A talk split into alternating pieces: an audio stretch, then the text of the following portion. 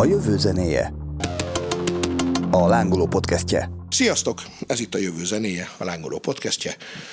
Rabárpival mai adásunk vendége Martos Gábor, aki Hát műkin szakértő, de hogy azért az pontosan milyen titulust jelent, azt lehet, hogy a legegyszerűbb, ha te mondod el, Gábor. Jó napot kívánok én is mindenkinek. Én azt szoktam mondani magamról ilyen helyzetekben, hogy művészeti író. Ez ugye ilyen a mindent és a semmitnek a lefedője, mert hogy ugye én nem végeztem művészettörténet szakot, én nekem az eredeti diplomám az egy irodalomtörténész, meg népművelő, meg sok minden. Én még annak idején még irodalomtörténetből is doktoráltam, de aztán én 2000-ben elkezdtem különböző okok miatt, amit most itt nem érdemes elmondani, nagyon intenzíven a műkereskedelemnek, az, ezt is mindig hozzá szoktam hangsúlyosan tenni, hogy az elméleti kérdéseivel foglalkozni, tehát én nem adok, nem veszek, nincs galériám, volt ugyan egy idő, hogy dolgoztam, egy kicsit besegítettem egy galériába, de szintén elméleti szinten, tehát én nem adok, nem veszek, de baromira érdekel ez a világ és egyrészt azt gondolom, hogy rettenetesen tanulságos, rettenetesen izgalmas, rettenetesen érdekes, olyan sztorik történnek benne, hogy az embernek csak a szája tátódik, és én azóta ezzel foglalkozom. Ugye ezt tanítani nem tanítják igazából, vagy nagyon minimálisan, tehát amikor én 2005-ben azt találtam ki, hogy én ebből próbáljak egy tudományos fokozatot szerezni, akkor az egy nagyon izgalmas volt már egyáltalán megtalálni, hogy ezt hol lehet megcsinálni, és kötöttem ki a végén az ELTE filozófiai doktori iskolájában, ahol Radnóti Sándor tanár úr Hát praktikusan azt mondta, míg után én elmondtam, hogy mit szeretnék, azt mondta, hogy tudod, mit ez akkor a marhaság, hogy én ezt elvállalom. így kerültem én oda, és szereztem akkor tényleg 2011-ben Magyarországon elsőként ebből egy tudományos fokozatot, de hát ennek sincs igazán neve, tehát uh-huh. érted, most én mi vagyok a műkereskedelem doktor, hát ez egy hülyeség. Igen, nem a marhaság miatt gondolom, de a jövőkutatás is egy kicsit hasonló tematika, nem igazán? Igen, tehát ezek, meg mindig ilyen. Ezek a nem létező disziplinák egyébként, szóval igen, ezek a legizgalmasabbak mindig, amit nagyon nehéz definiálni, és hát én azóta nagyjából ezzel foglalkozom, igen. Igen, de hát a műkincskereskedelem vagy a műkincsek világa az való valóban roppant érdekes, nekem egyébként teljes fehér folt, és ilyenkor mindig egy pici történészkedni szoktunk egészen minimálisan. Hát itt is azt gondolom, ha más nem már a nem tudom, Villandorfi Vénusz miatt, hogy maga a művészet az nyilván egyidős az emberiséggel, de hogy mondjuk ez mikor vált árucikké, arról van bárkinek bármi adata vagy fogalma? Nyilván így konkrétan nincs, de van erre egy nagyon jó történetem. Az első írásos, hogy mondjam csak dokumentum, vagy nem tudom, tehát hogy írásos emlék, ami van, az a Herodotos Krisztusnak valamelyik történetében van leírva, hogy Krisztus előtt 500-ban Babilonban már rendeztek árveréseket. Tehát az már egyfajta műkereskedelem, tehát az a típusú műkereskedelem, ugye kiad érte többet uh-huh. típusú, és ugye aki a legtöbbet adja, az viszi. Az csak zárójelbe jegyzem meg, hogy az a Herodotosból egyértelműen kiderül, hogy ott még nem műkincseket árvereztek, hanem effektíve feleségnek való nőkre volt a verseny kiírva, oh. tehát hogy kiad többet egy adott asszonyért. Ráadásul a Herodot Herodotoszot azt is megírja, hogy és az egyébként a csúnyában nőket pedig bizonyos pénzösszeggel még kompenzálták is, hogy kedvet csináljanak a vételükhöz, de az már egy árverés volt. Ez a... inkább a rabszolgakereskedelemre hasonlít, mint a Egyébként, igen, de, de, de magyarul tehát árverés volt, tehát az árverés ugye ez egy megint egy másik történet, adott esetben érdemes erről is beszélni, ugye, hogy a műkereskedelem és az árverés az nem egymást fedő fogalma. Uh-huh. Ugye az árverés az a műkereskedelemnek bizonyos része, a mai napig is egyébként a világ műkereskedelmének a nagyobb része az magánüzletekben bonyolódik, nem uh-huh. nyilvános árveréseken. Csak hogy mindenki, aki mint én is ugye ezzel foglalkozik, az csak az árveréseket tudja nézni, mert hogy ugye az az, ami dokumentálható, visszakereshető, pontosan ott az, hogy ennyi ütötték le, akkor az annyi nem menjünk bele, hogy ebből mi a pénzmosás, mi a nem tudom. De, majd egyébként e, menjünk csak bele egy kicsit. Be, jó, de, de, tehát, de ami ott le van írva, tehát ami egy árverező házban, mint leütési összeg elhangzik, azt lehet tudni, hogy az akkor abban a pillanatban valakinek annyit ért. Hogy másnap mennyit ér, az egy másik kérdés, de ott akkor ez egy fix ár.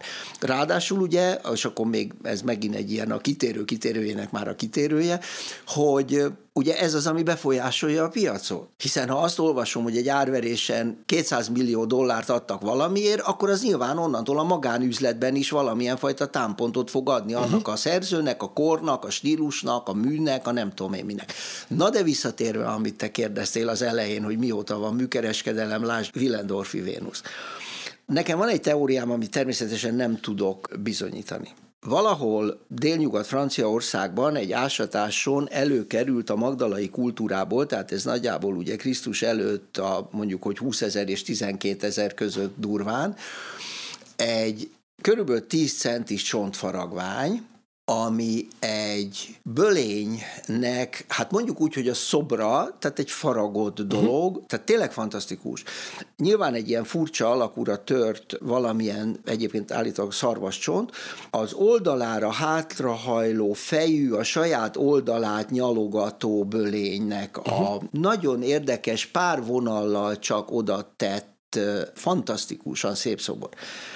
És én nekem az, az erről az elméletem, hogy mi van akkor, és ez természetesen feltételezés, de mi van akkor, ha ugye az az édes, drága jó ősünk, aki ügyetlen volt a vadászatban, félt kimenni a vadállatok közé, fázott télen a hóba, inkább ült bent a nők mellett a barlangba, de a jó Isten valami fantasztikus absztraháló képességgel áldotta meg, tehát a furcsára alakúra tört csont darabba belelát látta a saját oldalára visszahajló és az oldalát nyalogató bölénynek a képét, ezt valamilyen eszközzel, keményebb eszközzel, néhány vonallal még meg is tudta erősíteni, tehát van szeme, van szája, van kinyújtott nyelve a bölénynek, nem tudom micsoda, majd azt mondta a vadászatról visszatérő erősebb és ügyesebb kollégának, hogy ide figyelj, édes úr, nem tudom, hogy mi ez, de nevezzük amuletnek én ezt most odaadom neked, ha te ezt holnap beteszed a zsebedbe, a bőr izédnek a zsebébe, és ezzel mész vadászni, akkor sokkal nagyobb eséllyel fogod tudni a bölényt levadászni, cserébe pedig én kapok abból a húsból, amit te hozol nekem. Ha ez ténylegesen így történt, és miért ne történhetett volna így, legyen ennyi szabadsága a gondolatunknak, uh-huh. akkor ez a két ősünk, ez bizony műkereskedett. Hát igen, ez Mondjuk... logikus, nem, hogy az ékszerek lehettek az első ilyenek. Hát illetve amulet, vagy, vagy egyáltalán igen. valamilyen, de érted, mert ez nem egy díszített edény, amit egyszerűen csak azért kidíszítettek ilyen rovátkolt vonásokkal, uh-huh. hogy szebb legyen. Ez effektíve egy szobor. Mondjuk amellett, hogy leírtad az ősbölcsészeket, tehát aki nem mer kimenni a csajok mellett szeret tartózkodni, és a saját szellemi képességeivel, szeretem abszolút. Meg a kézügyessége de, egyébként. Szóval... De először kell egy kultúra hozzá, nem? Tehát az kell, hogy én vadászok a szarvasokra, a vadászatnak megvannak a ritusai, nem tudom, hogyha én balra kiköpök vadászat előtt, akkor önkor mindig elejtettem egy szarvast, és utána én az amulet, nem? Ezt én nem tudom, mert én nem vagyok történész, tehát én csak azt gondolom, hogy én nézem időnként ezt a tényleg elképesztő, fantasztikus 10 cm-es kis csondarabkát,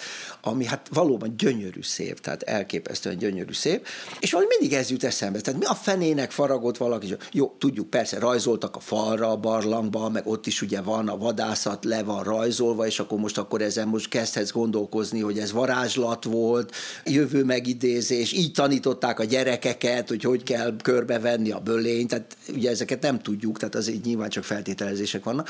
De érted, tehát itt nem erről van szó egy 10 centis bölényen akarták volna megmutatni, hogy hogy kell agyon csapni bunkóval. Nyilván nem erről van szó. Itt egyszerűen arról van szó, hogy ő az életének egy valamilyen darabját meg tudta idézni, föl tudta idézni, meg tudta alakítani, tudta, ugye, tehát le tudta képezni, csúnyán fogalmazom magyarul, és onnantól valamit kezdett vele. Most, hogy csak fohászkodott hozzá, hogy édes Istenem ad, hogy holnap sikerüljön nagyon ütni a bölényt, az egy dolog. De ha ő tényleg az absztraháló képessége révén ezt elérte, és én ebből feltételezem, hogy akkor talán nem volt olyan ügyes mondjuk a vadászatban, de valahogy meg kellett éljen, uh-huh. akkor már nem vagyunk azt hiszem nagyon messze ettől Igen. az én egyébként föltől elrugaszkodott elképzelésem. Nem, ez mindenképp működik, meg nagyon plastikusan leírtad, bár nyilván én úgy gondolom, hogy amellett, hogy tudok magas szinten abrahálni, de bármit el is tudok ejteni, meg mit tudom én, tehát, hogy, de nem, Biztos most... voltak az őskorban is ilyen sokoldalú. a, szerintem a, a műkincskereskedelem viszont valahol ott kezdődhet, nem, hogy amikor az amatőrökből a profik válnak. Tehát az, hogy egy vadász egy kicsit van jobb kézügyessége, vagy egy ilyen képessége is, de amikor ő már nem is csinál más, tehát ki sem megy vadászni. Hát ezt mondja Gábor is, nem? Hát hogy igen, de, hogy ez jó, hát de ehhez szerintem kell egy kulturális jólét, nem? Tehát, hogy kell valamiféle csereeszköz, kell valami. Tehát ahhoz, hogy olyan emberek teremtődjenek egy társadalomban, akik viszont társadalomban egy funkciót látnak el, ami nem feltétlenül az ilyen fő funkció, ahhoz szerintem már kell egy fejlettségi szint, egy hát városállam. Meg nyilván valami. kell egyfajta gondolkodás, ami a művészetet mint fogalmat tudja, amit bizonyos tárgyakat el tud kezdeni kötni ehhez, azt tudja mondani, hogy ez a szobor, diszkoszvető, nem tudom, bármi, ugye már a régi görögök is, ugye, hogy ezt szoktuk mondani. Uh-huh. Tehát, hogy onnantól már nyilvánvalóan van műkereskedelem, mert onnantól valamilyen szinten ezekkel a dolgokkal mindig történt valami. Most, hogy ez csak az történt, hogy a városállam megfizette a művészt, és nem tudom, én etette egy évig, hogy te faragjál ide nekünk a főtére bazi nagy Pallas Aténét kőből, végül is az is egyfajta, mert egy csereérték, ugye valamilyen szinten, Ugye ez egy nagyon érdekes evolúciója ennek az egész történetnek, amikor majd elkezd ebbe a pénz belejönni. Mert én azt szoktam erre mondani, és ez biztos, hogy így van, ezt ugye tudjuk, hogy a művészetnek valamilyen fajta értéke biztos, hogy mindig volt. Nem csak azért, mert a dédpapa képét azt ugyanúgy számon tartották a főúri inventáriumban, mint a nagyságos asszonynak a kösöntjükkel kivarrott ruháját, meg az ezüst eszcájgot.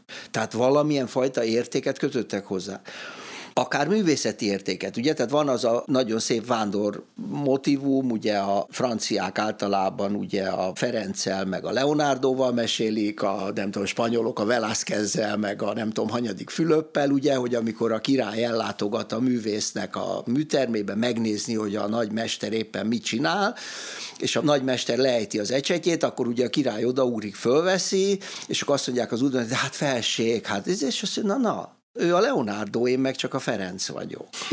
Szóval, tehát, hogy ezt valahogy érezték, hogy az egy klassz dolog, vagy valami olyan, amit én nem biztos, hogy meg tudok fel, és itt a... De, és ez egy nagyon fontos, tehát a Ferencnek soha valószínűleg eszébe nem jutott, amikor arról volt szó, hogy most éppen meg kell támadni Németalföldet bárkit, és nagyobb hadseregkel, hogy akkor az egyébként az én hálószobámban lógó Leonardo képet jó pénzért el lehetne adni valakinek, és abból nagyobb hadsereget lehetne csinálni. Tehát soha pénzzel nem mérték. Tehát nem volt a gondolkodásban ez a két dolog összekötve, hogy pénzzel is lehetne uh-huh. mérni a művészetet.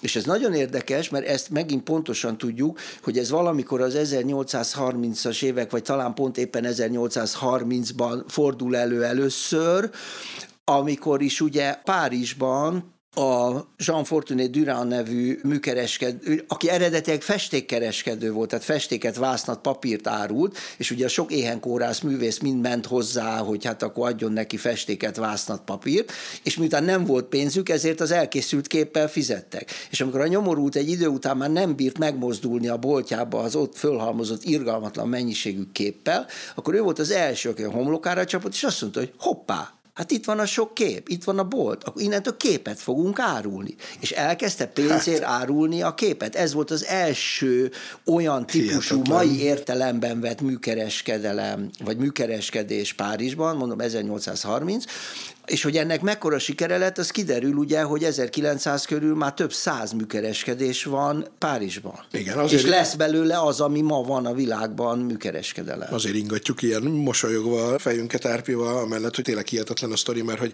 mindig mindenről kiderül minden adásban, hogy a 19. század az mekkora fordulópont volt az hát emberiség persze. életében, de mondjuk pont a műkereskedésnél nem gondoltam volna. Tehát én azt hittem volna, hogy azért már mondjuk a előző ezredfordulón, vagy legalább van, ilyen ezer van, éve van, is már... Hogy félre ne tehát műkereskedelem van, még pénzér is van, tehát már voltak azért már a 16 17 hát a Rembrandtról tudjuk, hogy járt műtárgyárverésre, notabene és a saját képeit vásárolta vissza, hogy jól pörögjenek az árak, és ezért ugye az ő presztízse magasabb legyen a műtárgypiacon. Tehát persze, tehát volt ilyen. Igen, de iparágszerűen akkor... De igen, tehát az, hogy valaki galériát, vagy ilyesmi típusú nyisson, az ott kezdődik 1800 ha szabad vissza egy pillanatra, már a régi görögök Én is, is ugye... szeretnék még majd egy kérdéssel. Csak mert azért, mert hogy ott, ott is van egy ilyen nagyon szép, tehát hogy hogy van az, hogy a, mert ugye azt mondtuk itt az előbb, hogy a, kell a művészetről egyfajta kollektív tudásnak, vagy fogalomrendszernek lenni már ugye azokban az emberekben, akik majd elkezdenek műkereskedelni, vagy műtárgyakkal adni-venni. Van egy nagyon szép történet, azt meg a Plinius írja meg, hogy amikor időszámítás szerint, ezt most fejből mondom, történészek vessenek rám követ, ha nem jó, talán 146-ban a rómaiak elfoglalják a görög provinciák nagy részét, vagy Görögország nagy részét, vagy az akkori Hellas nagy részét, és ugye Ahája provincia néven létrejön a már a római birodalom alá tartozó Görögország, akkor amikor a Korintoszt elfoglalják, akkor az már bevett szokás, hogy az ott lefoglalt kincseket elárverezik. És történik egy árverés, és egy Krisztus előtt 5. században élt festőnek egy képét is elárverezik ezen a bizonyos árverésen, amiért egy az akkori pergamoni uralkodó az akkori viszonyok között valószínűleg felfoghatatlan, vagy legalábbis figyelmet érdemlő összeget ajánl azért a képért, és veszi meg annyi pénzért azt a képet. És akkor a Mummius, aki a római seregeknek a hadvezére, és egyébként a frissen kinevezett provinciának ugye az új konzulja, hiszen ő foglalta el a területet, az fölfigyel arra, hogy itt egy olyan összeg szerepel ezért a képért, ami valószínűleg, de nem tudjuk, ugye, tehát ebből a korból nincsenek feljegyzéseink, hogy valószínűleg kiemelkedően magas. És azt mondja, és ez egy nagyon érdekes, mert ez is egyfajta gondolkodás, akár erről is lehet beszélni, hogy azért miért baj bizonyos fokig a műkereskedelemre hagyatkozott gondolkodás, mert azt mondja, hogy hoppá, ha ez ilyen drága, ilyen nagyon sok pénzt ér meg valakinek, akkor ez biztos nagyon értékes, vagy nagyon jó kell legyen. Márpedig, ha ilyen értékes, ilyen jó, akkor ezt a nagybüdös túrót fogjuk a nem tudom én pergamoni királynak odaengedni, hanem akkor ennek a képnek Rómában van a helye, mint a birodalom központjában és megsemmisíti az Attalos javára, ez volt a pergamoni uralkodó második Attalos javára történt leütést, azt mondja, hogy élek az állami elővételi joggal, ami akkor még valószínűleg nem is volt egyébként de jure törvénybe foglalva, de de facto életbe lépteti a római állami elővételi jogot. Azt mondja, hogy ez a kép a római birodalomé, odaadja valamilyen hajósoknak, hogy ezt tessék szépen elvinni Rómába, tehát idáig van egy tökéletes érték elképzelés, tudat, uh-huh. sokat ér, jó kell legyen, ha sokat ér és jó, akkor ennek Rómában a helye. És a Plinius leírja, hogy és azt mondja a Mummius a hajósoknak, hogy az úton nagyon vigyázzatok rá, mert ha a képnek bármi baja történik, veletek fogom újra festetni. Tehát érted, hogy érték tudata van, de az, hogy ez egy művészi alkotás, hogy ez valakinek az egyébként akkor már nem tudom, 600 évvel korábban festett, tehát kvázi már egyfajta antik értéke is kéne legyen, és itt az például nincs benne az ő tudatában. Mondjuk arra kíváncsi lennék, hogy milyen technikával festett, hogy még megvolt. De engem Igen, pont ez izgat. Ezt én majd akarom kérdezni, amúgy. Engem pont ez izgat a műkincskereskedelemben, hogy én foglalkozom vele, az egyik az az értékképzés, ami elvisz mindig a hálózatkutatáshoz van az, hogy most nem megbántva semmilyen művész, nyilván én nem tudom megítélni, de hogy itt a párhuzamos valóságok mozognak, ugye a pénzek, meg a művészeti értékek, meg hogy valami tetszik-e vagy sem.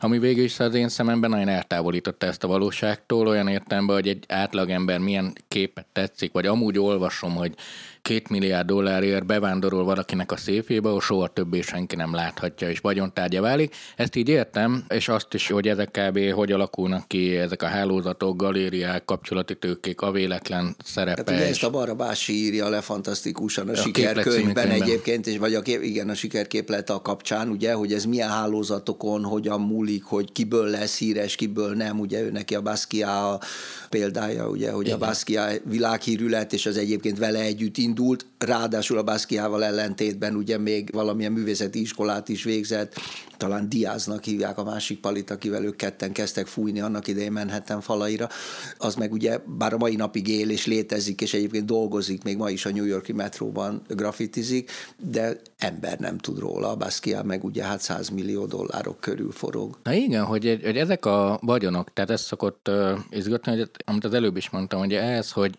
mert az első műkincsek valószínűleg nem műkincsek voltak, hanem használati tárgyak, és akkor a használati tárgyakban elkezdett díszíteni, vagy valami szebbet teszem, amit magyar népművészetben is láthatunk, hogy amúgy van egy szék, de mondjuk végfaragom tulipánokká, eltelik röpke 200 év, és akkor jön a csillogó szemű néprajzos is örül, de akár műkincse is válhat, és akkor nem tudom mennyi pénzért, vagy én otthon festegetem. De ezeknek az értékképzése, ez az én szememben teljesen irracionális, de a te szemedben biztos, hogy nem. Én mindig azt szoktam mondani, hogy magyarázni én se tudom. Tehát ezt valószínűleg tényleg bárkivel, bármekkora összegbe arra hajlandó vagyok fogadást kötni, hogy nincs ember, aki mondjuk egy árverés előtt, és ez legyen Sotheby's, Christie's, Virág Judit, Kizelba Galéria, bárki, aki egy árverés előtt az ott kalapács alá kerülő 50 kötőjel, 200 tétel bármelyikéről meg tudja mondani, hogy mennyire fog elkelni, el fog-e kelni, dönt-e rekordot, a legnagyobb sztárnak kiáltjuk ki, de visszamarad, mert éppen senki nem licitál rá. Tehát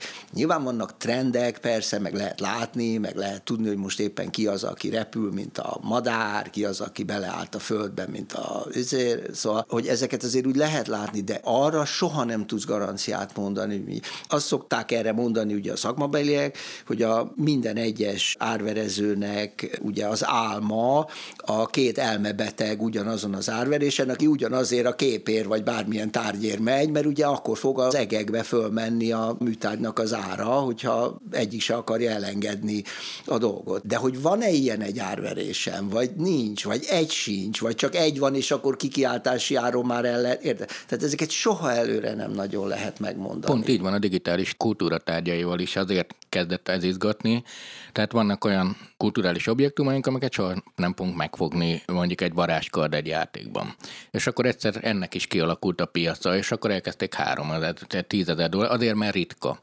És ugye a művészetnél azt a megfoghatatlan tényezőt, hogy ez művészet, és a király lehajolt az ecsetér, ami szép történetben, akkor biztos nem leonardo volt, mert ott Lodovico, a milánói hercegnél nagyobb segfej, ez kevés volt a történelemben, nem hiszem, hogy ilyet csinált De ugye a Leonardo a végén a Párizsban volt, ugye a Ferenc udvarában, de ezért nem véletlen, nem hogy a Ferenc elmesélik mindig a igen, igen, bár azt hiszem, akkor már nem festett, mert kiégett cinikus roncs lett. Ki tudja, Minden, már alig emlékszem erre az időszakra. Arról nem beszélve, hogy az anekdoták ugye hát azért zseniálisak, mert iszonyú nagy igazság van mögött, az vagy úgy volt, vagy Persze. Nem. Szóval, hogy a művészetben az egyediség ad valamit. Ezt értem. És hogy van benne egy ilyen isteni alkotó erő, amit tisztelünk, és ezt fizetjük meg. De a digitális kultúránál ez nincs, mert ott a másolás az ugye automatikus, és mégis ugyanez az irracionális piac létrejön, és amikor ezt tanulmányoztam, akkor jutottam el a műkincskereskedelemig, csak ezt akartam mesélni. Erről mindenképpen nagyon fontos lesz beszélnünk az adás második részében, ami nem sokára már el is következik, de egy picit még a hat kanyarodjak vissza két tök gyakorlati kérdéshez a őskorba, meg mondjuk az antikkorba. Az egyik az az, hogy én egyszer valahol azt hallottam, vagy olvastam, ami lehet, hogy komplet hülyeség, lehet, hogy nem, hogy állítólag tulajdonképpen az ősember is tudott volna, de az egyiptomiak már nyilván egészen biztosan, tök élethű, majdnem, hogy 3D-szerű képeket rajzolni vagy festeni, de hogy ők nem azért nem csinálták ezt, mert hogy nem volt meg a képességük rá, hanem mert hogy az adott stílus az azt követelte meg, hogy már pedig ők ne olyan dolgokat rajzoljanak. Ez, hogy mondjuk az ősembernél így volt-e, ezt nem tudom, hogy lehet-e tudni, de az egyiptomiakról valószínűleg tényleg lehet feltételezni, nem, hogy ők nem azért ábrázolták úgy a oldalra néző fejjel, és nem tudom, szembeálló testtel az embert, mert nem lettek volna képesek mást rajzolni, hanem mert hogy az volt az uralkodó. Valószínűleg ez volt a hagyomány, ez volt, igen, tehát ezeket nagyon nehéz. De tudtak mondom, volna tényleg? Én, ezt? ugye nagyon hangsúlyoztam az elején, hogy én nem vagyok művészettörténész, tehát én ez az egész dolog engem a műkereskedelem részéről érdekel. Fogalmam nincs, hogy egyébként mit tudtak volna. Figyelj, ha piramis tudtak építeni, akkor a Rosebb tudja, hogy festészetben mit tudtak volna, vagy mit csináltak okay. volna, vagy hogy ez mennyire csak a hagyományok miatt volt így. Bocsánat, azért egy dolgot talán, tehát, hogy ha belegondolsz, még a középkori, mondjuk az erdélyi templomoknak, a festett templomokba. Tehát, hogy ott is ilyen nagyon hogy voltak ilyen bizonyos szabályok, tehát hogy az szerint kellett egy történetet elmesélni, ugye? Tehát, hogy a Szent László és a Kunna harcol, ugye? Tehát ott megvolt, hogy a messze lovagolnak egymástól, közelebb lovagolnak egymástól, má útól érte, má lekapta a lóról, má lelöfte, má a nő megvan neki. Tehát, hogy ugye az erre a Kun által elrabolt nő. És ezek nyilván nem egyformán vannak megfestve, mert az egyik így tudott festeni, a másik úgy tudott, de bizonyos ilyen, hogy mondjam csak, tehát ilyen toposzok vagy képi uh-huh. sémák azért ugye visszamennek. Tehát én feltételezem, hogy az egyiptomiaknál is így volt. Azt úgy kellett ábrázolni, hogy a sakálfejű, nem tudom én, Anubis, vagy nem tudom mi, az pont úgy megy a, nem tudom én, a nílusi csónakon, vagy tehát nyilván voltak ennek bizonyos ilyen hagyomány. És mindig az az érdekes, amikor valaki kilép a hagyományba. Tehát nem véletlen, hogy a művészet történészek, meg egyáltalán aki a művészete, az meg azt szereti, amikor valaki egyszer csak kilép a hagyományból, és csinál valami olyan dolgot, amire azt mondod, hogy hoppá, hát itt valami most valami új kezdődött. Igen, itt a, ezekben az esetekben, tehát ez nagyon fontos a ábrázolásnál, hogy azért kinek kommunikálsz, és ki a megrendelő. Tehát, hogyha egy átlagos ember bejön, itt nem mindenki volt festőművész vagy alkotóművész, viszont minél több szabály van, annál inkább tudod hozni azt az üzenetet, amit kell, de a befogadó is tudta azt, na, aki lóról leesik és vörös a csukája, az akkor a László lesz, mert az arcáról nem tudta fölismerni, ez azért kidolgozottságon is múlik, ez az egyik. A másik, hogy az adott technika, amit enged meg, most egy piramis falára bizonyos módon tud, azért azt ne felejtsd el, hogy mi csak bizonyos típusú megrendelők bizonyos típusú műveit látjuk, tehát a fáraóknak a nagy izét. Azt, Már majd az lesz a következő hogy kérdés. a hétköznapokban mit skicceltek föl, tehát tudjuk, hogy grafitik voltak a római városok falain is, ugye? Tudjuk? Én nem tudtam. Persze, ették a hamburger grafitisztek, mindent csináltak, amit persze, ma csinálunk. Persze. Elég sok ocsmány, ocsmány, de hogy ocsmány, falikus szimbólummal teli voltak festve, bármi, de erről mindjárt lesz szó. Lényeg az, hogy pont a formális látjuk. Tehát a nagy megrendelők nagy műveit látjuk, hogyha minél messzebb menjünk vissza. A, bocsánat, mielőtt a római grafitikre térünk, ami egészen hihetetlenül jól hangzik nekem, még annyi technikai kérdés szintén a antikvitásról, hogy képek ugye nem nagyon maradtak fönn abból az időből, vagy de? Nem. Mert hogy nem lehet, még a törikönyvben is csak szobrokat látunk ugye abból hát az szobrokat az, látsz, vagy legjobb esetben mozaikokat, ugye, tehát mindenképpen valamilyen olyan murális munkát, ami megmarad, mert hogy az anyaga miatt megmarad, tehát nem véletlen, hogy például ezt a bizonyos az előbb itten említett a Korintoszban árverezett és a Mumius által Rómába vitetett képről fogalmunk nincs, mert hogy nyilván azóta az valahol semmi vélet. És hogy ebből adódik ugye a kérdés, hogy mondjuk a Monalizát azt még 500 év múlva is fogjuk látni, vagy hogy lehet egyrészt ezeket úgy konzerválni, vagy lehet-e úgy konzerválni, hogy ezek ne kopjanak le? Hát ez megint egy másik típusú kérdés, mert ehhez meg egy restaurátort kell megkérdezni, érted? Amit lehet, azt ma már mai eszünkkel megmentenek, aztán, hogy 500 év múlva fogod-e látni, hát miért azt gondoltad volna, hogy a ukrajnai múzeumokat két évvel ezelőtt még nem gondoltad, hogy mikor fogjuk legközelebb látni az ukrajnai múzeumokat, vagy egyáltalán mi Persze. marad belőle, de és ez ugyanígy meg volt nyilván az összes, tehát a közel-keleti és, és nem tudom micsoda, Igen. és akkor amikor a tálibok szétlövik a nem tudom én, nekik nem tetsző szobrokat, akkor Igen. ugyanott vagy, hogy mit látsz belőle. Miközben x, ugye x a fogalmat a digitális kor beköszöntével szóval... már viszont látni fogjuk. Tehát ugye nyilván az, hogy a Mona Lisa képét, azt hát ismerni fogja az emberiség innentől hát fogva. Persze. Az, hogy az eredeti egyáltalán van-e még, vagy nincs, annak lehet, hogy nem is nagyon lesz jelentősége, igaz, Árpia? Hát egyből másolnak, azért most a Leonardo-ról beszéltünk, ugye utolsó vacsora, tényleg döbbenetesen új dolog, ahogy ő az emberi mozgása többi. De hát az is, hogy egy kb. 10-15 évig volt olyan állapotban, ahogy, és utána elkezdődik a romlás, egyrészt azért, mert bejönnek a franciák, szétverik az ebédlőt, mert ugye az ebédlőbe volt festve, ő újszerű festékanyagokat használt, és újszerűen vitte fel a falra, ami döbbenetesen szép színeket, de kb. 20 Csak évre lőtte az élettartamát, nagyon öreg, és akkor utána elkezdik átrazolni. És akkor most, 1970-es években, 30 évig restaurálták, és akkor néztük, ú, nem is kacsaláb volt a kezében, hanem mert a képből szinte fogalmunk sincs, de az akkor annyira híres volt, hogy azonnal elkezdték másolni.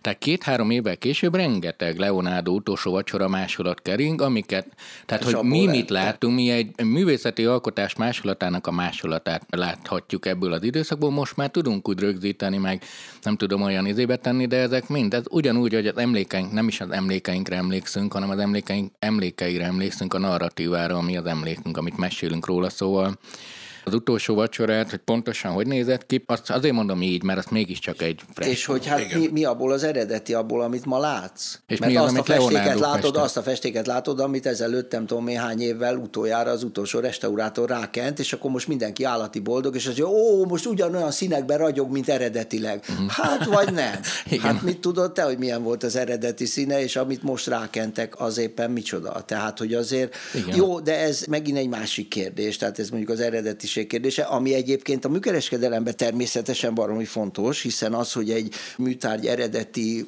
valóban egy adott művésznek, pláne egy nagy művésznek a kezéhez köthető egyértelműen, az onnantól rendben van, de hát akkor nem kell ebbe belemenni, csak tényleg, hogy nyilván az, arra sokan emlékezhetnek majd a hallgatóink közül is, hogy a, ugye amikor 2017-ben 450 millió dollárért ugye eladták azt a bizonyos Leonardot, ami ma a világ legdrágább műtárgya, árverésen elkelt műtárgya, ugye 450 millió dollár, szóval azért... Jó, én igen. nem tudtam például ezt sem. Igen, De valaki ezt a pénzt tényleg leteszi, vagy amúgy mondják, hogy figyelj... Hát azt valószínűleg letette, ugye azt uh-huh. ugye a mostani tudásunk szerint azt a szaudi uralkodó herceg vette meg ugye azt a képet, ugye azóta se tudjuk, hogy hol van, Mindegy, de ugye ott is állandóan fölmerül, hogy na és akkor az vajon tényleg eredeti Leonardo, vagy nem eredeti Leonardo. Ugye annak a képnek nagyon élesen tudjuk a történetét, fokról fokra, tehát ezt én magam is többször is megírtam. Tehát ott pontosan lehet tudni, hogy amikor már ugye megvette az a bizonyos két, majd később három amerikai műkereskedelemből kifejezetten erre a célra összeállt konzorcium, és odaadták a Modestininek, aki ugye a világ egyik legnagyobb restaurátora New Yorkban, a Modestini asszonynak, és ő ugye vagy három vagy négy évig dolgozott a képen. És akkor ugye mindenki azt mondta, hogy igen, hát akkor most elismerjük, hogy ez igazi Leonardo, miközben természetesen a szakmának egy másik része azt mondja, hogy elismerjük, hogy ez nem igazi Leonardo. Na de és akkor az kinek a képe? Tehát amikor ugye ezt eladták a Sotheby's-nél, vagy a Christie's-nél, látod? Hát ez, ez, ez, na, ez, ez, ez, ez, igen, csak ezeket nekem kéne tudni, csak ugye az a baj, hogy nekem annyi oh, van a fejemben, hogy ezeket... Na ez a legkevésbé keverem. fontos, igen, hogy melyik Igen, de mindegy, tehát akkor ugye volt, aki azt mondta, hogy hát mit? Hát ez egy kortárs kép, hát a 95 át az elmúlt években kenték rá a vászonra, hát miről beszélünk, hogy akkor viszont meg azt mondja, ugye az árverező az meg azt mondta, hogy jó, rendben van, de ha ezt elfogadjuk, akkor sajnos azt is el kell fogadnunk, hogy a világ legnagyobb festője a Modestini asszony, hiszen ezt a képet meg tudta festeni, 450 millió dollárért el tudták adni, tehát hogy akkor hol van a Leonardo? Óriási dolog ez. Tehát ezért mondtam az elején nektek, hogy én ezért szeretem ezt. De ez ezt érthetünk, nem? Tehát, hogy, Igen, hogy nem tudom, a, a magyar kérdés. korona történetét, a végigolvasjuk, az egész magyar koronának, amilyen hányatatott sorsa van, és most nem menjünk el, mert nem műkincs, de hát annyi mindent kicseréltek rajta, hogy ugye egészen biztos, hogy ez nem az a korona, ami, de mégis az a korona, volna, mert egy eszme. Hát persze. És itt is ez bennem, hogy ez a kép, oké, hogy a restaurált hozzányúl, de ez akkor is ott van a Leonardo varázslat valahol. Hát igen, ugye, és aztán az egy kérdés, hogy azt meglátod benne, vagy nem látod meg, te meglátod, én nem látom, ki tudja, ki miben lát, ugye, és akkor még mindig csak a Leonardo-nál vagyunk, és mondjuk nem a 20. század elején a Kandinsky, Clay és a többiek, ugye, amikor megáll előtte az ember, az egyszerű ember, és azt mondja, hogy ez művészet, tehát ez az ilyet én is tudok típusú mondat, ugye, tehát ez a, igen, a, igen, le, igen. Én erre szoktam fogadásokat ajánlani kortárs kiállításokból, hogy hány perc alatt fogjuk ezt a mondatot hallani valakitől, a, ha ott úgy tényferegsz a terembe, és még eddig sose vesztettem nem. Miközben azért lehet tudni, hogy ezek az emberek amúgy, na itt viszont tényleg igaz, hogy általában azért, akik ezeket a típusú kortárs műveket létrehozzák, ők egyébként zseniálisan tudnának, vagy tudnak rajzolni, vagy festeni egész mást is, ez csak nem, nem akar nyilván, nem, tehát, hát hogy nem, nem a persze, nem tehát nem arról van szó, hogy ő persze. Nem arról van szó. Persze, Mint ahogy az is igaz, hogy az, aki azt mondja, hogy ilyet én is tudnék, az a büdös életben nem tud, erre nekem van megint csak egy fantasztikusan valós történetem, amikor sok évvel ezelőtt, mondjuk 20 vagy 20 körül ugye a szépművészetiben volt egy Miró kiállítás, hát a Miró az ugye a gyerekfirka, tehát azt tudjuk ugye, hogy az semmi más, mint gyerekfirka idézőjelben mondom, Persze. természetesen erősen. És ott jöttek valami csoportot, ott vezetett egy a múzeumnak az egyik múzeumpedagógusa, és amikor már sokatszor hallotta, hogy ilyet én is tudok, akkor azt mondta, hogy megmérgelt, fölment, lehozott egy nem tudom én A4-es papírlapokból egy stócot, meg két csomag színes filctollat, és lecsapta eléjük, és azt mondta, tessék becsületükre legyen mondva, hogy egy fél óra múlva azt mondták, hogy bocs, nem tudunk ilyet. Ez Mert hogy tényleg, tényleg egyébként. Hát igen, ezek a büntetések, mondjuk megvan az új kedvenc festőm akkor, mert én elég Leonardo őrült vagyok. Oké, okay. szóval ez az árképzés, ez kicsit ilyen öngyilkosságnak is tűnik nekem, mert ugye eszmei árképzésről beszélünk, hogy Leonardo. Most a szaudi srácnak az az érdeke, hogy azt mondja, hogy figyelj, én 450 ér veszem, mert akkor gondolja, hogy majd a jövőben 500 ér eladja, vagy 700 ér, vagy azt mondja, hogy figyelj, Értem, de ez restaurált, stb. egyért megveszem. Tehát, hogy itt úgy érzem, hogy a piac magának hagyja fel az árakat sokszor, ami irracionális gazdasági viselkedés. Itt konkrétan van egy olyan erős sejtése mögött, a 450 millió dollár mögött, ugye itt ketten telefonon licitáltak és utóbb derült ki, hogy az egyik az a szaudi, hát ugye ez a trónörökös, de gyakorlatilag ugye ma Szaudarábiában ő az első számú hatalom, hogy az ő egyik bizalmasa volt a telefonvonal végén, tehát nyilván ő volt a meg, stb. stb. Ennek aztán többféle variációja van, most ebben nyilván nem érdemes. De az például egy nagyon erős feltételezés, hogy ők azért nyomták a végletekig az árat, mert az volt a feltételezésük, hogy a másik telefon végén viszont a katari uralkodó családnak valamelyik tagja van. Ugye a katariak a világ legnagyobb műkincsvásárlói az elmúlt mondjuk tíz évben, tehát ott tényleg irgalmatlan pénzek vannak, és ha majd egyszer valamikor megnyílik az, a már tíz éve meg kellett volna nyílni, Katari Művészeti Múzeum, amit ugye állandóan halasztanak, halasztanak, halasztanak, halasztanak, most már sok, valószínűleg ott sincs olajból a kerítés teljesen. Szóval, hogy ha az ott megnyílik, ott nagyon sok embernek fog az álla leesni, hogy mi az, ami oda került. Van egy pár dolog, amiről tudjuk, hogy ők vették meg, de van nyilván nagyon sok, amiről nem tudjuk. Na most a szaudiak ez szerint, a feltételezés szerint azt vélelmezték, és hát mondjuk ebbe az ármagasságban tényleg van sok vevőt, már nem tudsz mögé képzelni a másik telefon mögé, hogy ott a katariak licitálnak rá, és hogy nehogy az övék legyen, ugye Szaúd-Arábia és Katar között ugye elég sokféle ellentét feszül, ezért aztán ők mentek a végsőkig. Ezt értem, meg azt is értem, hogy mások a, hogy mondjam, férfiasságunk megmutatásának erőpróbájai, mint mondjuk én egy, egy pizza szelettel próbálom lenyűgözni egy barátomat, de akkor is önmaguk hajtották föl. Értem, hogy keretbe tettek a katariaknak, és ez teljesen jogos, és remélem, hogy örülnek is neki. De innentől kezdve ez már csak a katariaknak ér 451 millió dollár, senki másnak. Ez gyakorlatilag minden egyes árverésen eladott műnél szerintem így van. Tehát én azért mondtam itt az elején, amikor beszéltünk, hogy egy ilyen dologból azt tudod megmondani, hogy most itt ebben a pillanatban, notabene azon a helyen, annál az árverezőháznál, mert lehet, hogyha nem New Yorkban van, hanem Londonban, akkor nem az az ár, hanem a Sotheby's, hanem a tudom én, csak a Dorotteum, a csak ott idézőjelben mondom, mint Európa legnagyobb árverezőháza, akkor nem annyi az ár, és így, tehát erre rengeteg ilyen elmélet van, és hát pont ez az, ami engem ebből az egészből érdekel, hogy adott esetben például mi befolyásol egy árat. Ugye van egy Benamon Üjé nevű francia asszony, aki a világ egyik legnagyobb műkereskedelmi szakértője, ő neki például van egy ilyen listája, hogy mik azok a pontok, amik befolyásolják egy műtárgynak az értékét mondjuk egy árveréssel erősen. És akkor most nagyon erősen próbáljátok meg kitalálni, hogy hanyadik a művész. Ötödik mutatja Gábor. Ötödik. Az uh-huh. ötödik. Tehát sokkal fontosabb az például, hogy ki adja el mint az, Azt, hogy, hogy melyik aukciós ház, érted? Nem, vagy, vagy... hogy kinek a gyűjteménye adott. Tehát, és akkor nagyon egyszerű, én erre azt a példát szoktam mondani, amikor erről van szó, és akkor mindenki ilyen csodálkozóan néz, mint most így, hogy mi az, hogy a művész az ötödik, hogy azt még soha az életben nem olvastad egy újságcikknek a címeként, hogy a Basquiának egy festményét adják el Eric Clapton gyűjteményéből hanem azt fogod olvasni, hogy Eric Clapton gyűjteményéből eladnak egy Basquiat képet. Mert az, hogy ez eddig az Eric Claptoné volt, és akkor innentől természetesen bármilyen ismert helyettes is be, az sokkal nagyobb húzóerő adott esetben a gyűjtők számára, mint az, mert Basquiat adnak el máskor is, érted? Hát a Basquiat akkor veszek. Na de az Eric Clapton Basquiája, az csak akkor van egyszer. És ugyanígy fontos egyébként, és megint csak azt tudom neked mondani, hogy gondolja bármilyen, tehát ha figyeled a sajtót, vagy egyáltalán a híreket, hol hallasz világra szóló leütést? New York, London, Hongkong. De ez a vagyonok miatt is van, nem? Meg bizonyos koncentráció miatt, de ez akkor, érted? Uh-huh. Tehát Igen. ugyanazt a képet Párizsban nem lehet annyira eladni, és akkor nem mondom azt, hogy Budapesten, nyilván, vagy, de érted? Tehát, miközben, hát érted, több millió árverés van egy évben és csak a Krisztiszt hallod, a sotheby's hallod, néha hallod a Philipset, mint harmadik legnagyobbat, néha a Bonemset, ha olyan, hogy kelet-európai, akkor a Doroteumot, ha Bécsre is figyelsz, miközben Németországban érted, hát nem tudom hány száz árverezőház van, Olaszországban nem tudom én hány száz árverezőház van. És persze hallod a kínaiakat időnként, akik ugye jönnek föl, mint a rakéta.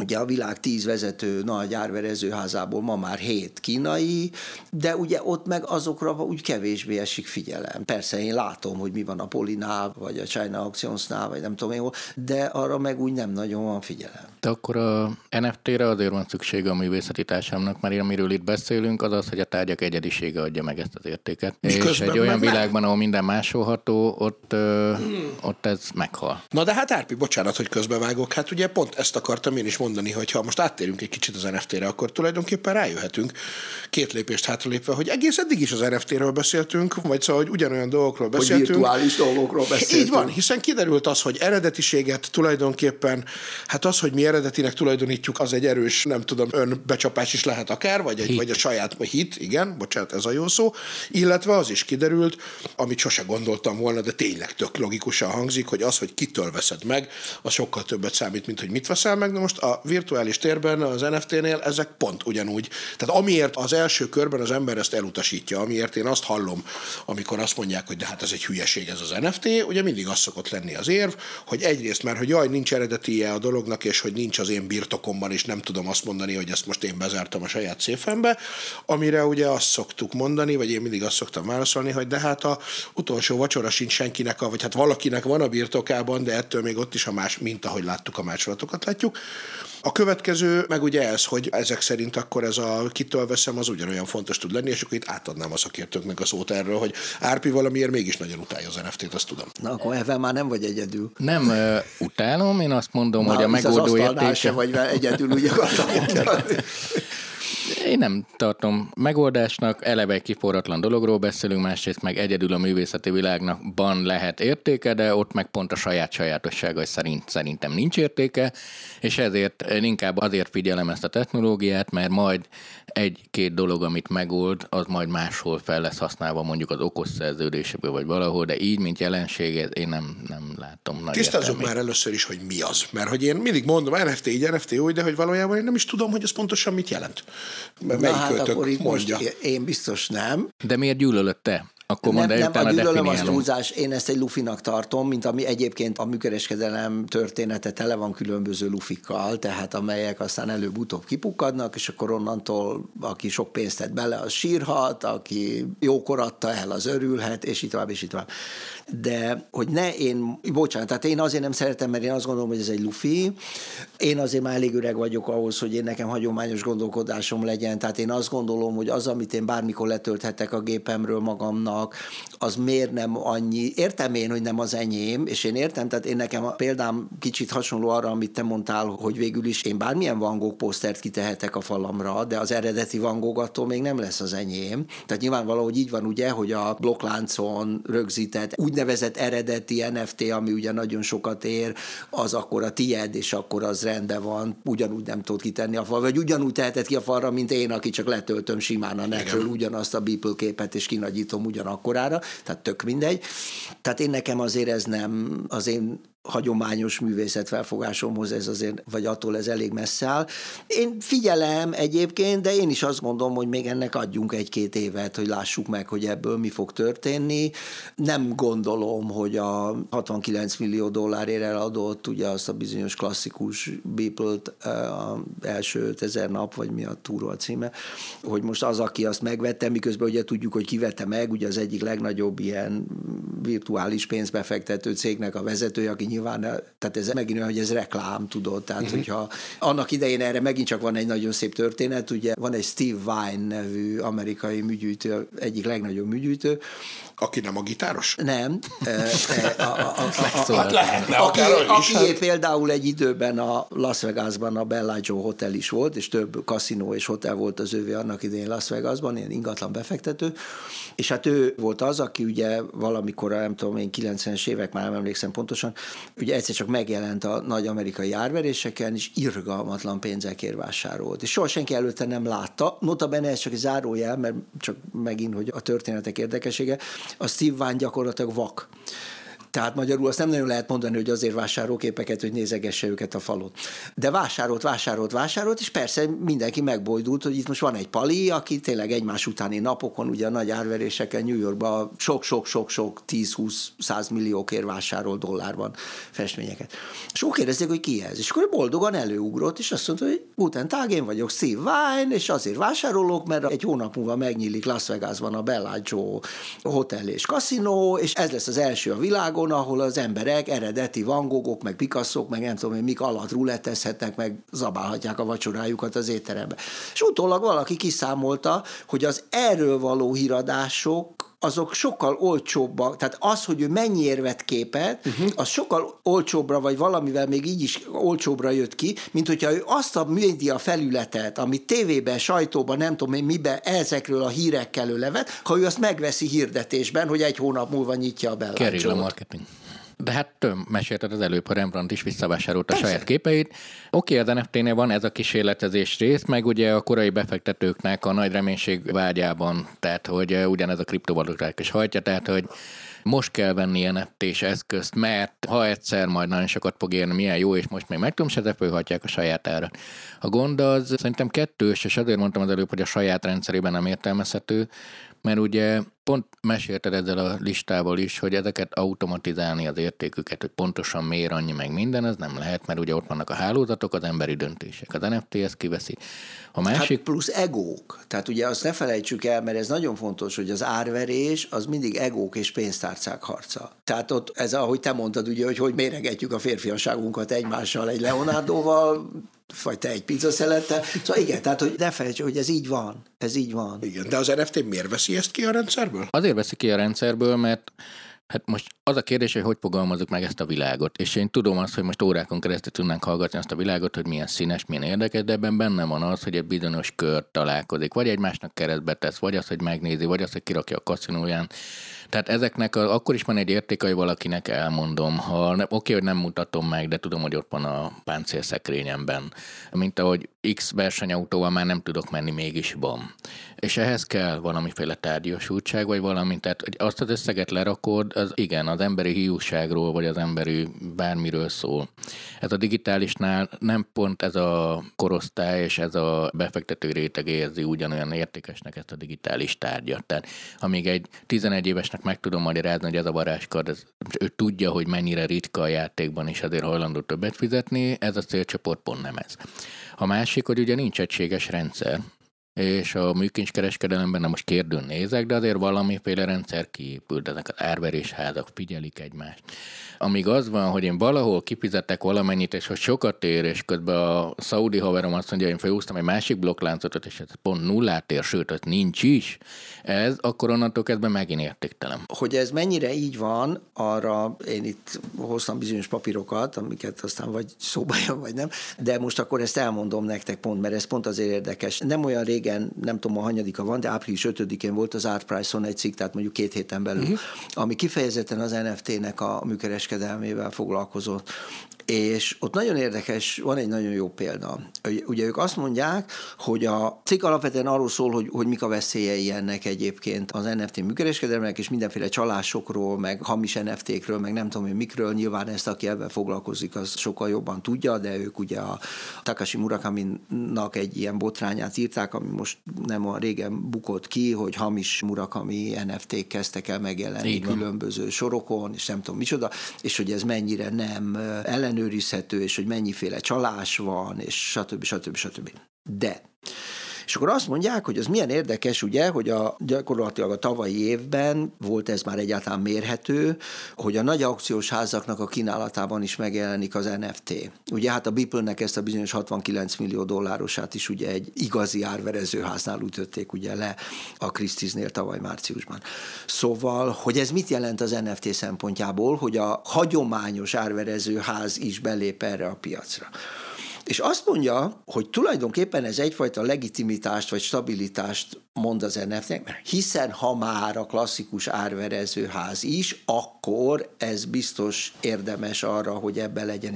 És akkor azt mondja, hogy mere mögött szakértelem van, meg bizalom van az árverezőház iránt, meg katalógust adnak ki, abban benne van, információ van, meg van írva, stb. Van egy, végül is egy értékbecsés, ugye megadnak egy becsértéket, tehát valamihez tud számítani, és így tovább, és így tovább, és így tovább. Illetve a végén, amikor születik majd egy leütési ár, illetve egy jutalékkal emelt eladási ár, akkor az egy referenciaként szolgál, tehát a Beeple-t eladták 69 millióért, akkor a már következő Beeple-t, ha nem is ennyiért, de mindenképpen az addig járánál magasabban fogják eladni, hiszen az elején erről beszéltünk, hogy pont ezért érdekesek az árverések annak a szempontjából, aki ezt figyeli. És akkor mond egy példát, és akkor ezt, ha megengeditek, akkor elmondom. 2021 novemberében csináltak egy kutatást, ahol kiderült az, hogy az NFT piacon a női művészek által létrehozott NFT-k a világ NFT piacán 5%-ot tesztek ki. Ez egyébként az egész világon így van, tehát hogy a női művészeknek a műkereskedelemben hogy van a, nem tudom, hogy szabad-e a reklám helye, majd legfeljebb szabad, szabad, kivágjátok, szabad. ugye az én utolsó könyvem az pont erről szól, hogy a nők a műkereskedelemben, tehát hogy az egy milyen hihetetlen különbségek vannak a férfiak és a nők árai között, és ez ezek szerint itt az NFT-nél is így tehát összesen 5%-nyi munka van, ami női kéztől származik NFT a piacon. Ezért létrejött egy World of Women nevű kezdeményezés, ha ezt bárki beírja a World of Women a ezébe, akkor kiadja a honlapot, és ott létrejött ugyanúgy, mint hogy vannak ezek a számítógépes képgenerált sorozatok, a majom, a, a macska, a nem tudom milyen cat, ugye ezek a izék, amiből több ezer van, és akkor azt egyenként lehet NFT-ként ugye megvenni. Na van egy ilyen most a World of Women-en is, hogy nem tudom én, tízezer darab ilyen nő számítógépet csinált kicsi nő képecske, és akkor ezeket egyenként NFT-ként meg lehet venni, és akkor ezzel lehet támogatni a nőknek a műkereskedelemben, művészetben való helyzetét. Hat hónappal ezelőtt az 5672-es számú ilyen woman kis izécskét, azt valamilyen online piacon, ezen az OpenSea nevű, ezt így nyilván pontosabban tudjátok, hogy ez mi, egy OpenSea platformon eladták 117 ezer dollárért, egészen pontosan ugye Ethereumban számolnak, tehát 37,95. Altnapi árfolyam. Nyilván aznapi árfolyam, igen, ezeket ti tudjátok, én ezt nem tudom, én csak leírom, mert Bárki ugye minden, tudja, minden dokumentálok magam. Na most, ez volt mondom hat hónappal ezelőtt. Most március 1-én pontosan ugyanezt az 5672-es számú példányt a Christie's tehát egy nagy bejegyzett árverezőház a saját árverésén nyilvános aukcióra vitte. Mondom, eredetileg 117 ezer dollár, én most dollárba számolok, bocsánat, 117 mhm. ezer dollár volt, ők már 400 és 665 ezer dollár közötti becsértéket adtak meg neki előzetesen, 600 ezer dollárért ütötték le, ugye ehhez jön a 26 os jutalék, tehát 755 ezer dollárért adták el ugyanazt az NFT-t, ugye, tehát ez a, ezért, ami 6 hónappal ezelőtt még csak 117 ezer dollár. De, mondja erre az Art Price-nak a tanulmánya, igen ám, csak hogy ugye a Christie's-nél történő leütés, miután az nem a blokkláncon történik, az nem kerül föl ennek a bizonyos tárgynak az úgynevezett provenienciájába, művészeti előéletébe, tehát nem kerül rögzítésre a blokkláncon, tehát ez nincs, ez az ár benne. Tehát ez az összes World of Woman tízezer darab kicsi számítógépes női portrénak az értékét nem növeli meg, mint ahogy egyébként ugye egy nyilvános árverés egy adott művésznek az értékét megnöveli. Uh-huh. Nyilván van, aki ezt olvassa és tudja, hogy ezt ennyire adták el, de ugye amikor rákeresel a blokkláncon, ott ezt nem látod meg. Tehát azt mondja, hogy most éppen akkor, tehát mondom, ez egy április 5-én megjelent írás, a legnagyobb ajánlat a Woman NFT-kre az 70 ezer dollár. Hm. Tehát még azt a bizonyos 117-et sem éri el, ami korábban volt.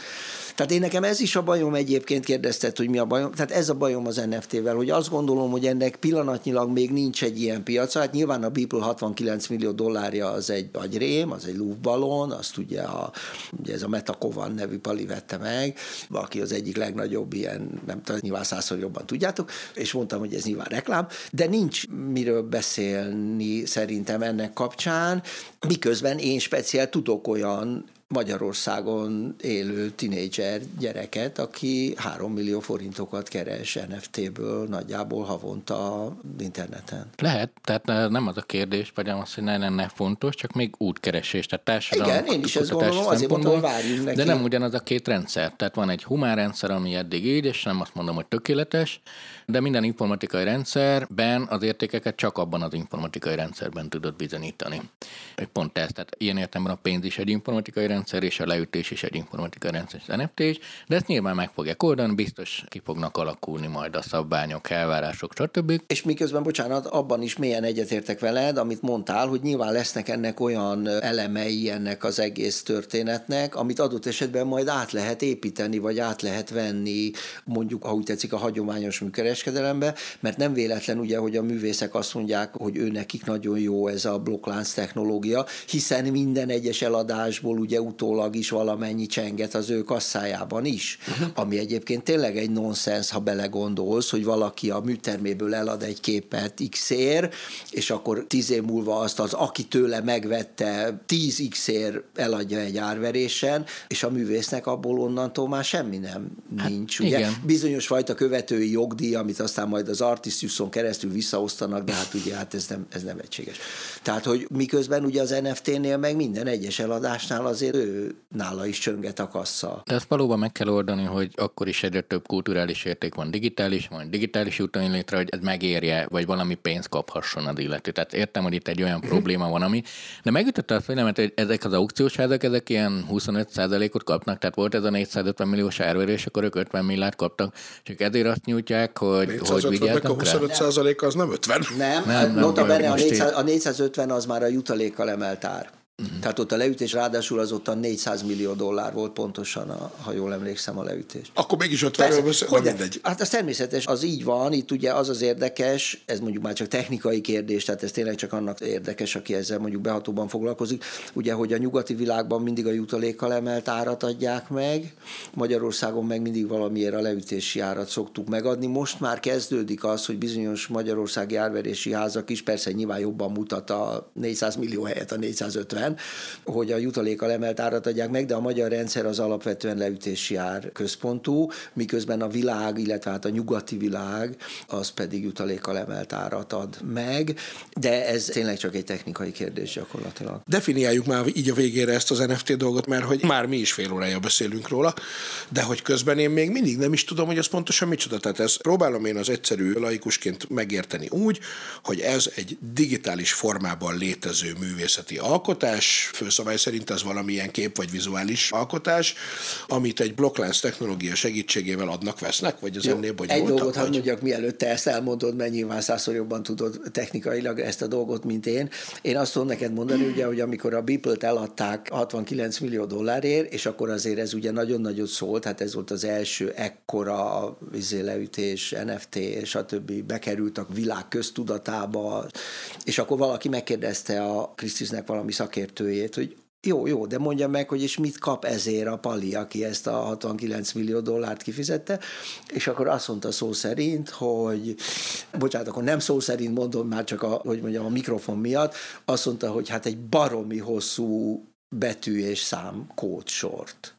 Mert hogy gyakorlatilag az. Így van. amiről elmondhatja, hogy és akkor ez mostantól az övé, de hogy ez technikailag hogy néz ki, azt te százszor jobban tudod. De valóban egy nagyon-nagyon hosszú számsor, és valóban az, amit mondtál, ezért itt úgy csinálsz, mint a nem tudnád mi az NFT, de vagy túl sokat beszéltünk róla, hát vagy fél órája meséltek róla, csak megpróbáltam összeadni, igen. Ez a, ez a hosszú számsornak az a funkciója, hogy ugye itt a bizalomról van szó, és a digitális kultúra másolásról szól, és hogyan tudjuk megoldani azt, hogy kimondhassuk egy digitális objektumról, hogy ennek az első példánya kié.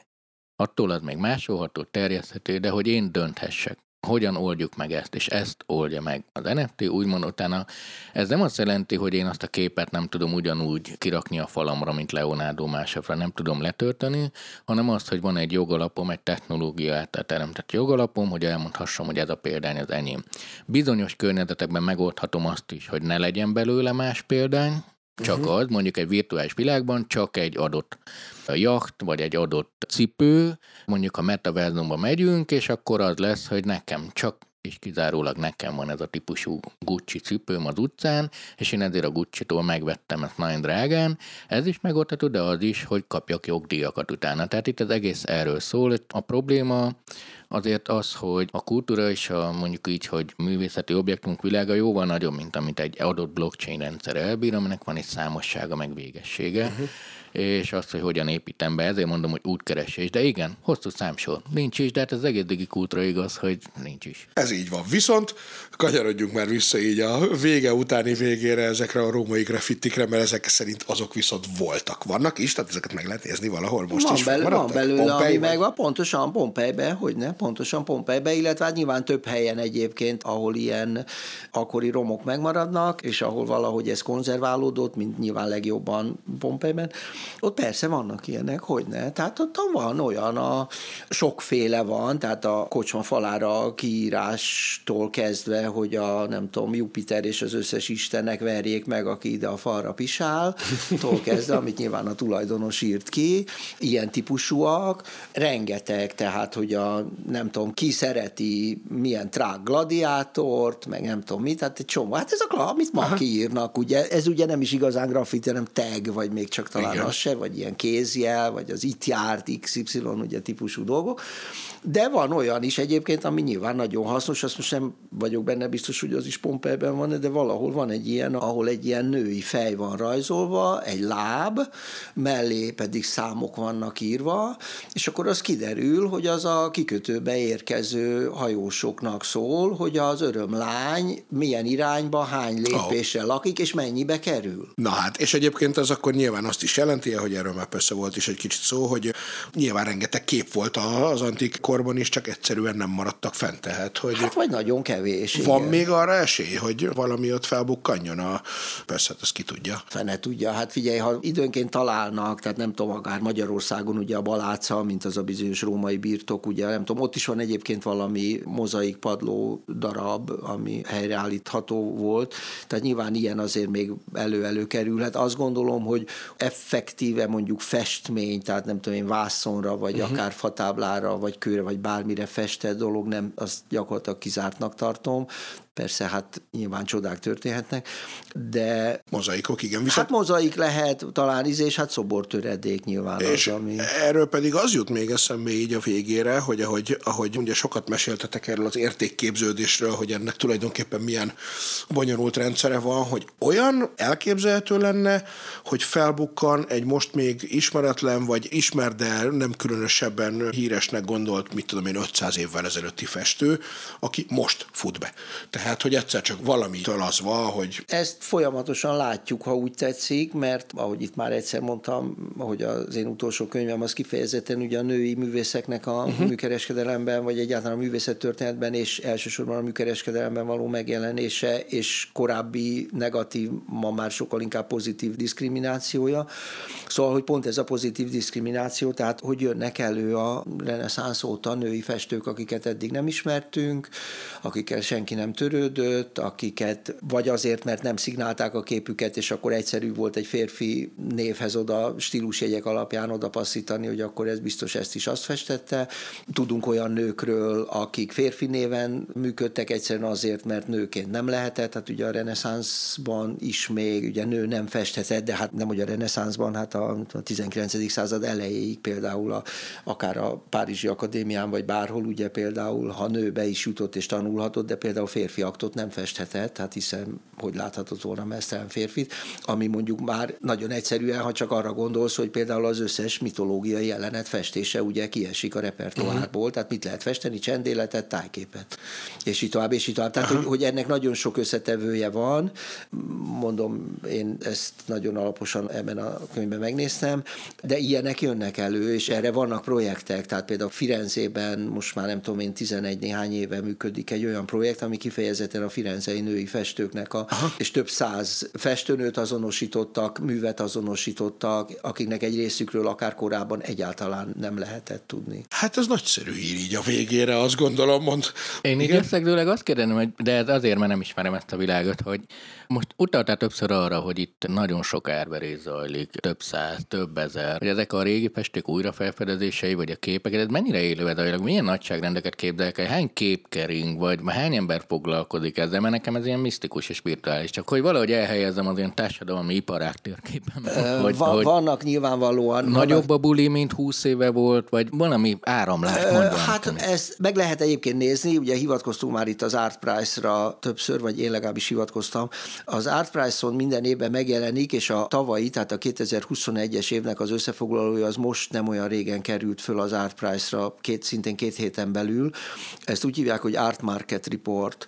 Ezt minden évben megjelenik az vissza is lehet évekre menően nézni, tehát például ott meg tudod nézni az összehasonlításokat, mert ott minden ilyen adat benne van, hogy mennyi volt az éves forgalom, én most az utolsót néztem meg, és azt itt leírtam csak azért, hogyha szóba kerül, akkor meg tudjam nektek mondani. Tehát ugye a 21-es aukciós, tehát ebbe a magáreladások, galériába, műterembe adok, veszek, az nincs benne, tehát ez csak az aukciós piac, ugye ők is csak a visszakereshető, dokumentálható adatokból tudnak dolgozni, az 17,1 milliárd dollár volt. Tehát ennyi az éves aukciós forgalom a világon. Csak az összehasonlítás miatt mondom neked, ugye a 2020-as év, amit ugye hát a Covid megevett, tehát ott az annál 60%-kal több, de még az utolsó béke év a 2019-nél is 28%-kal több. Tehát azért ez a piac, ez majdnem mindig évről évre erősödik.